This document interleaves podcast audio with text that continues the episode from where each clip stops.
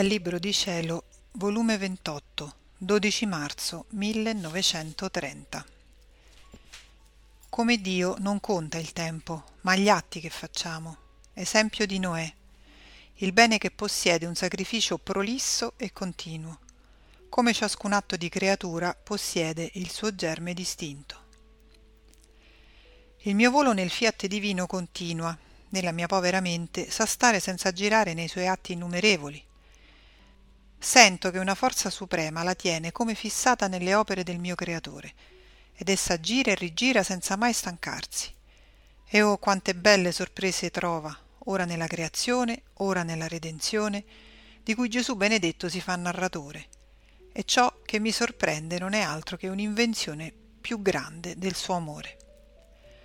Onde mentre giravo nell'Eden e nei tempi prima della sua venuta sulla terra, pensavo tra me e perché Gesù aspettò tanto tempo per venire a redimere il genere umano? E Gesù, muovendosi nel mio interno, mi ha detto, Figlia mia, la nostra sapienza infinita, quando deve dare un bene alla creatura, non conta il tempo, ma gli atti delle creature, perché innanzi alla divinità non esistono giorni e anni, ma solo un giorno perenne. E perciò non misuriamo il tempo, ma vengono contati da noi gli atti che hanno fatto. Quindi in quel tempo che a te sembra così lungo, non erano stati fatti gli atti voluti da noi per venire a redimere l'uomo. Solo gli atti determinano a far venire il bene e non il tempo.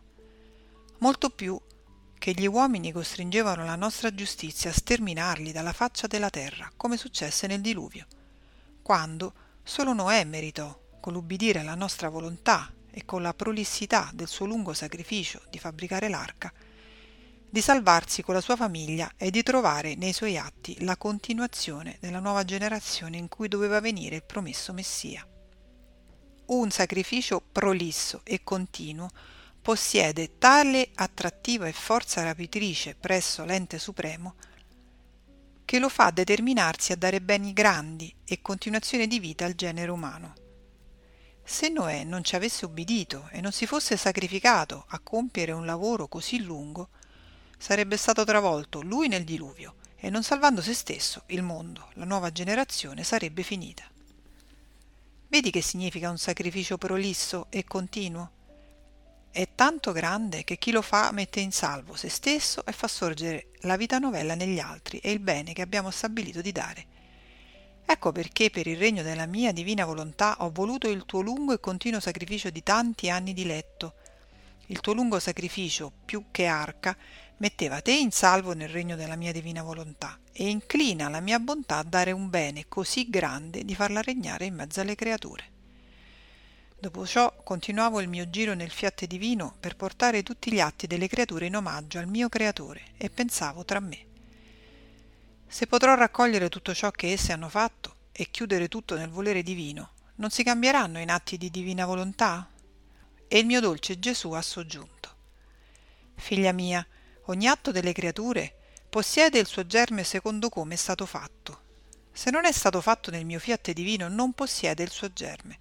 Quindi non potrà mai essere un atto di mia volontà, perché nell'atto di farlo mancava il suo germe di luce, che ha virtù di cambiarlo in sole, stando il suo germe di luce come atto primo nell'atto della creatura.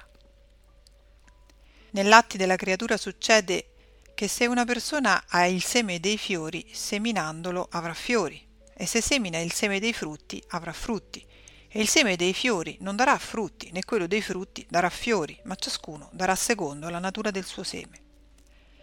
Così gli atti delle creature.